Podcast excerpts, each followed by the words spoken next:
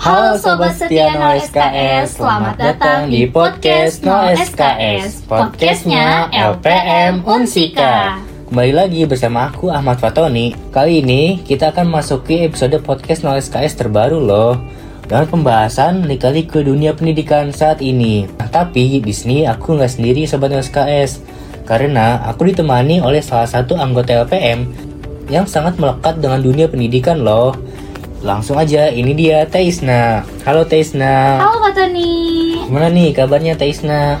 Alhamdulillah aku baik nih. Kalau Pak Tony sendiri gimana nih kabarnya? Soalnya udah lama kita nggak ketemu nih. Wah, wah, alhamdulillah kabar aku baik juga nih Taisna.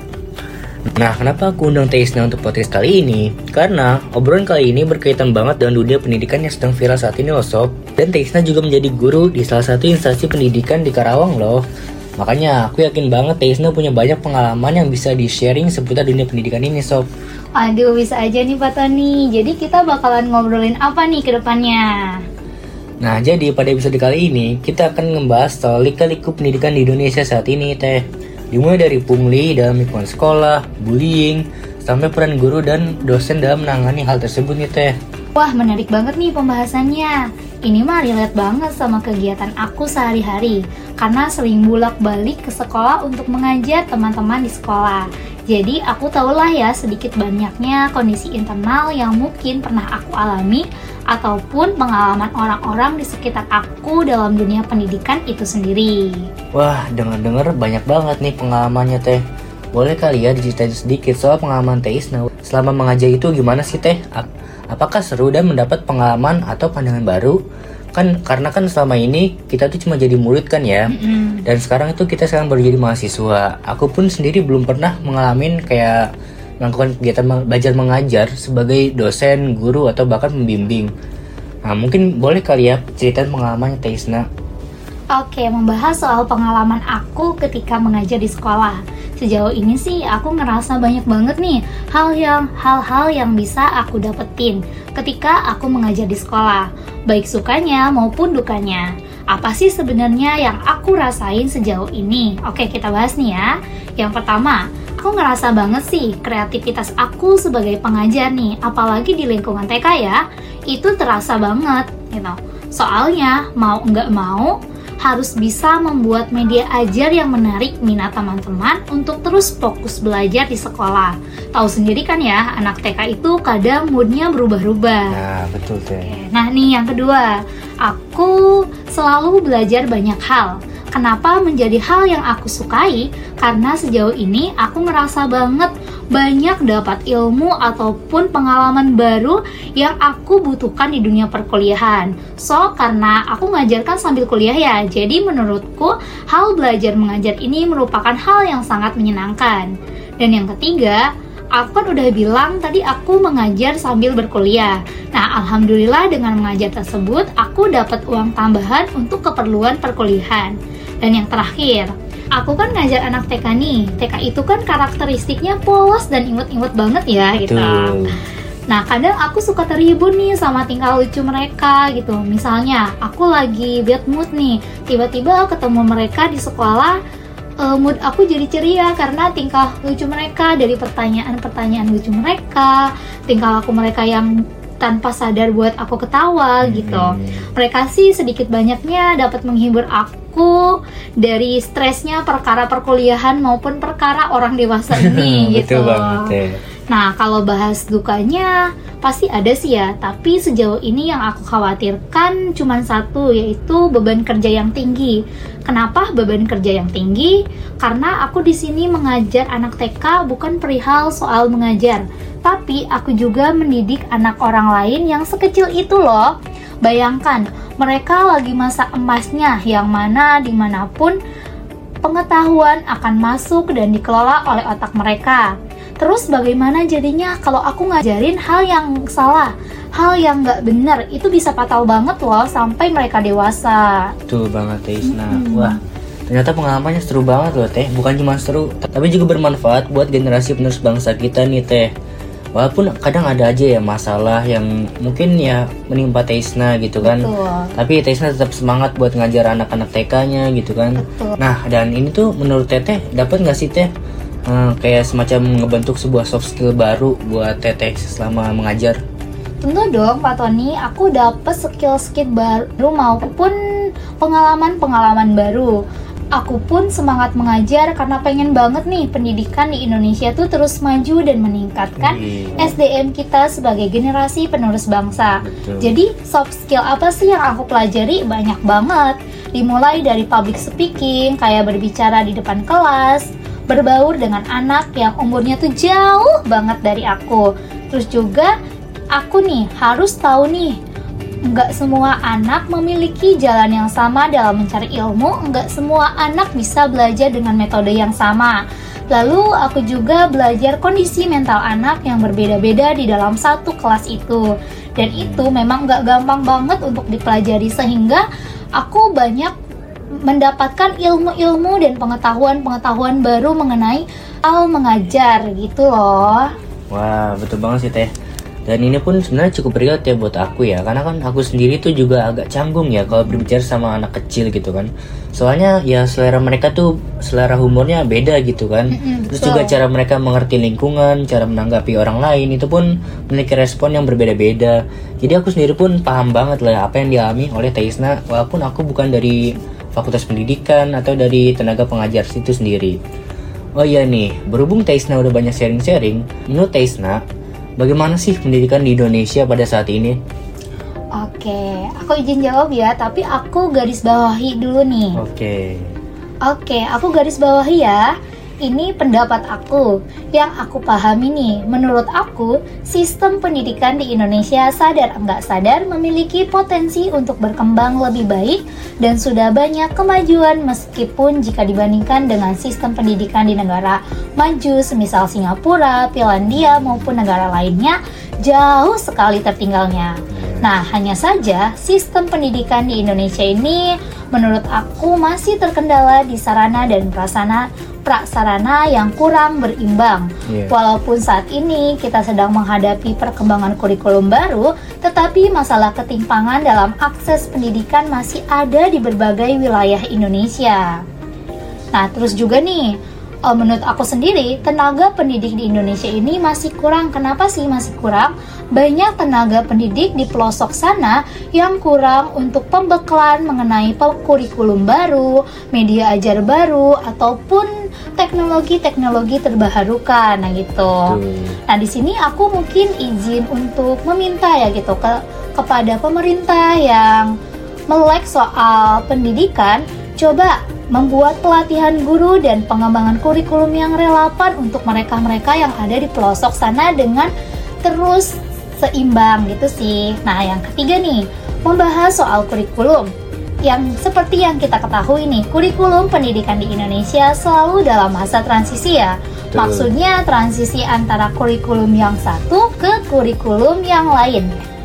Padahal kurikulum baru bisa diuji keberhasilannya setelah ada sekelompok siswa yang melewatinya dari tahun pertama sekolah hingga selesai. Itu berarti 12 tahun kan ya? Nah, betul banget ya. Nah, tapi permasalahannya belum sampai 12 tahun sudah ganti aja kurikulum. Nah, itu Waduh, kenapa? Seharusnya kan ya? diselesaikan dulu ya. Nah, iya. Nah, Nah, yang terakhir nih yang menjadi masalah krusial banget yaitu pembiayaan pendidikan di Indonesia juga merupakan isu penting gitu.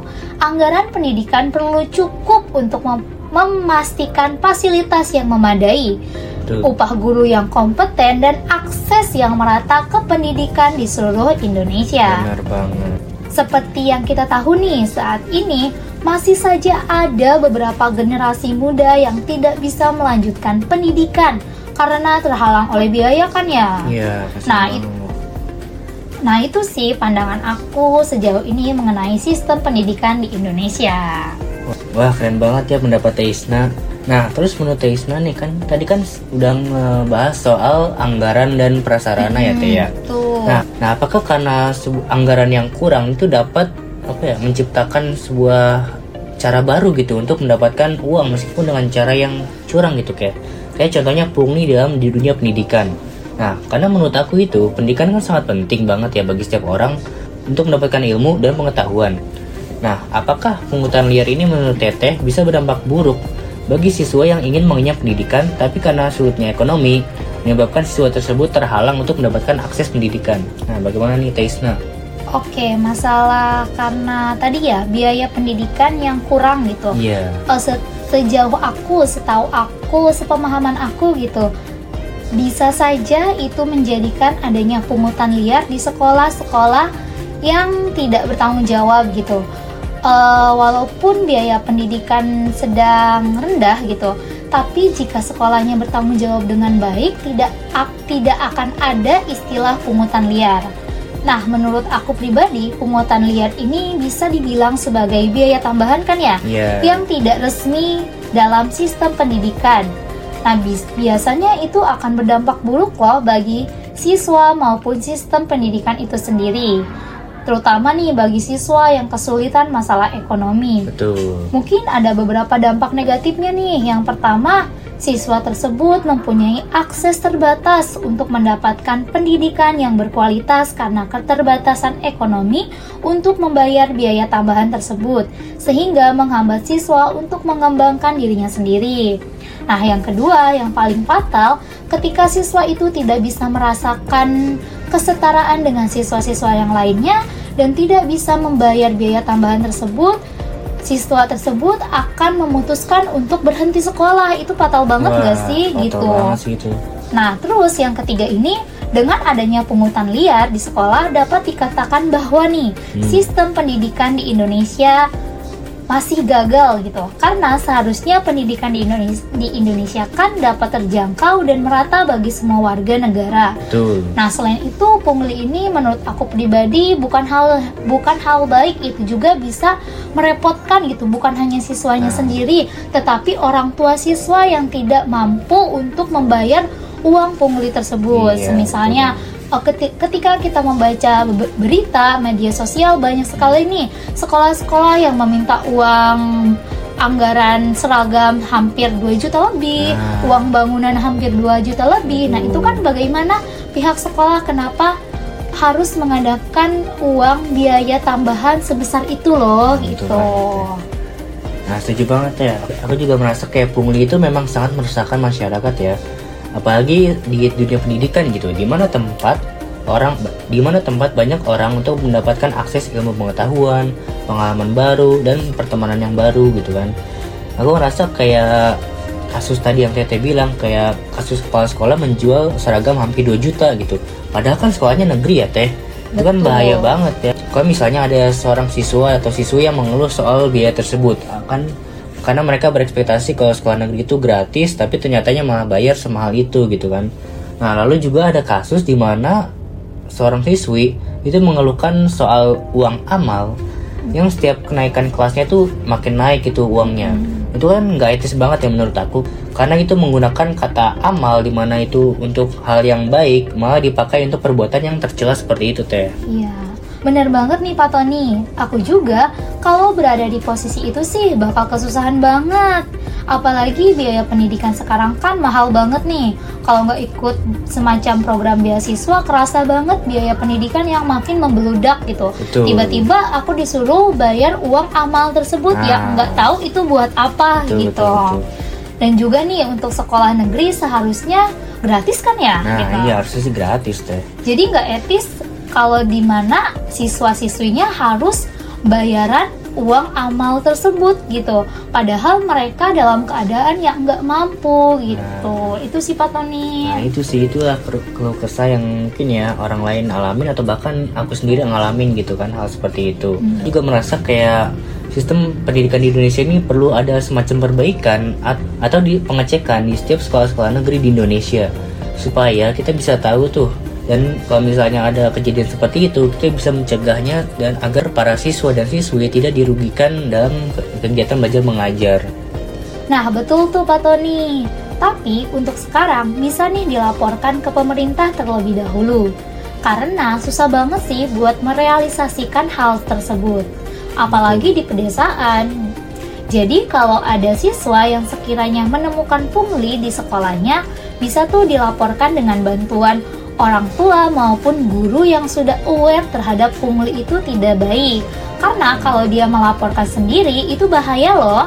Kalau nantinya pihak sekolah mengancam dia untuk dikeluarkan kan bagaimana gitu. Wah, iya bener banget Iya, tuh, harus Teh. didampingi oleh pihak dewasa sih sebenarnya gitu untuk melaporkan kasus pungli tersebut. Betul banget teh. Nah soal tadi diancam keluar dari sekolah ya, ternyata temen aku tuh juga punya pengalaman yang sama loh teh. Mungkin karena dia ngerasa kayak ada semacam hal janggal yang ada di sekolah kita.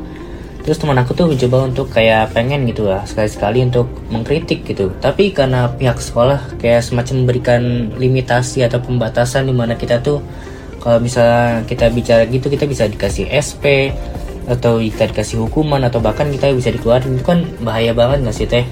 Iya benar. Ya, ada kan apalagi kalau misalnya kita bahas pungli itu kayak udah apa ya mendarah daging lah di Indonesia saat ini. Jadi kayak udah kental gitu dalam darah kita. Jadi susah lah buat dihapusnya secara gitu. Kayaknya memang harus dari kesadaran diri kita sendiri teh. Iya betul. Nah, aku juga baca berita soal kasus bullying di Gresik yang di mana mata dari siswa tersebut itu di- ditusuk sampai buta oleh siswa lainnya.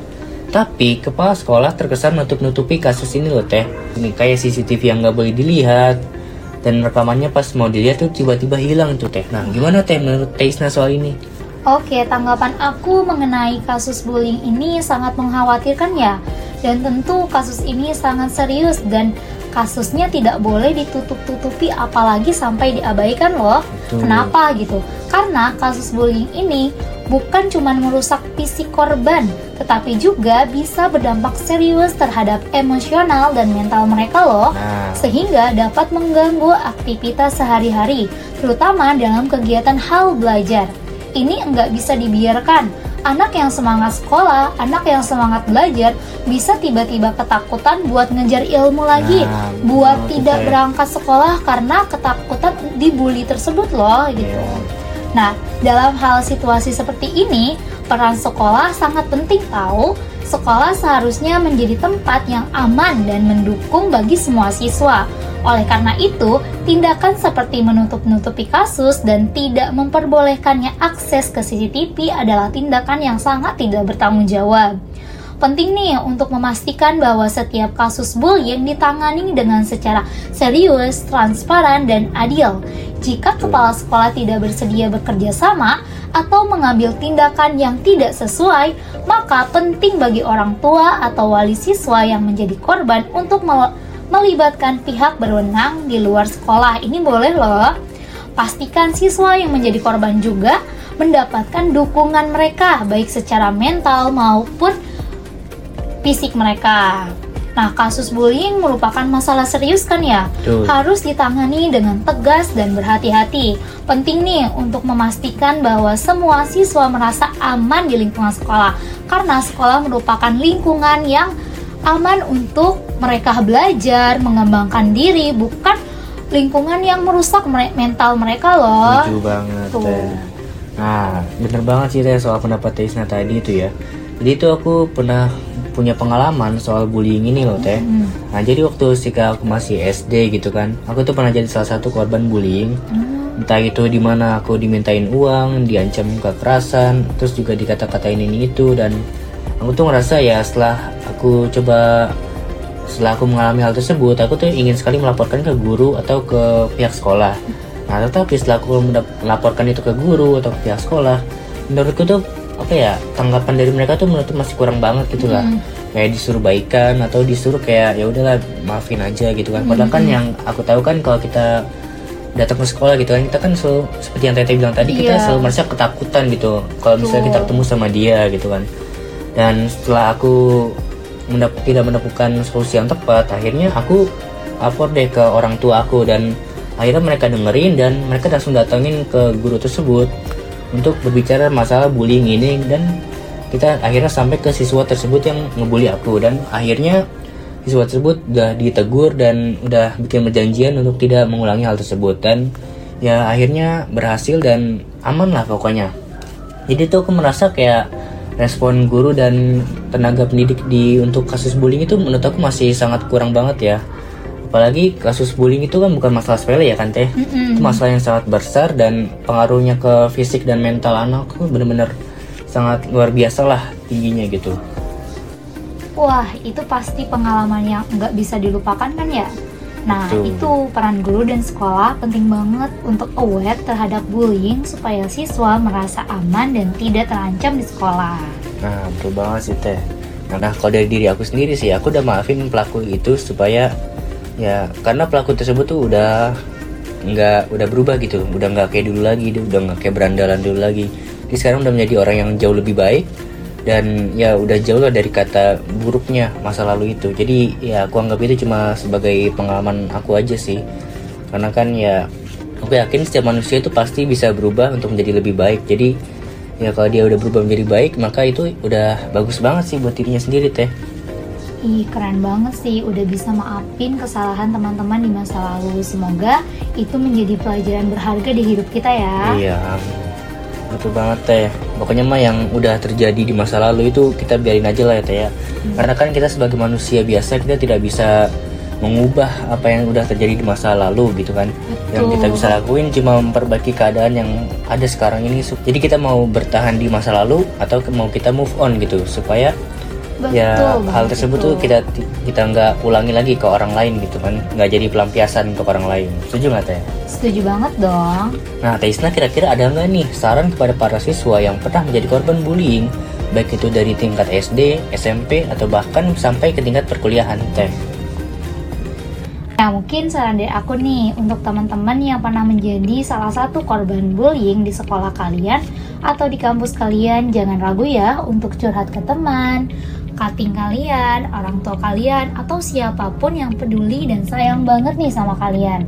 Jangan putus harapan dan tetap semangat menjalani pendidikan ya.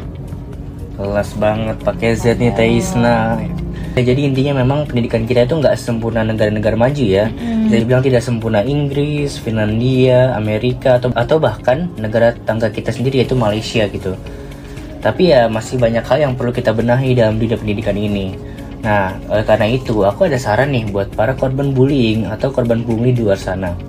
Lawanlah semampu kamu, jangan sampai mereka menginjak-injak harga diri kamu. Tetaplah semangat untuk mengenyam pendidikan, jangan sampai terputus hanya karena bullying dan pungli. Karena aku yakin orang tua kamu pasti udah melakukan hal yang terbaik untuk menyekolahkan kamu di sekolah favorit kamu.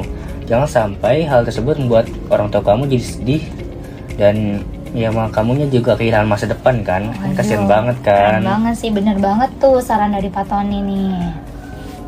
Nah, aku ada satu pertanyaan lagi nih untuk Teisna nih. Apa tuh? Nah, kan terkait dengan bullying nih ya, menurut Iya. Teisna ada nggak sih em, semarahan dari guru atau dosen terhadap kasus bullying ini?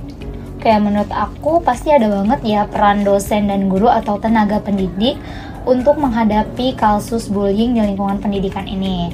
Nah, pencegahannya itu mereka memberikan pelatihan atau edukasi kepada siswa-siswi tentang pentingnya menghormati satu sama lain, mengatasi konflik dengan cara yang sehat dan mengenali tanda-tanda bullying loh mendorong budaya sekolah yang menghargai keragaman dan inklusi juga merupakan bagian dari pencegahannya. Nah, dosen dan guru ini harus memantau interaksi antara siswa di lingkungan sekolah. Mereka harus peka terhadap situasi yang mencurigakan atau tanda-tanda bullying, baik di dalam kelas maupun di luar kelas. Mengawasi koridor ruangan, kantin, dan area lain yang ada di sekolah supaya tidak terjadi bullying di lingkungan sekolah.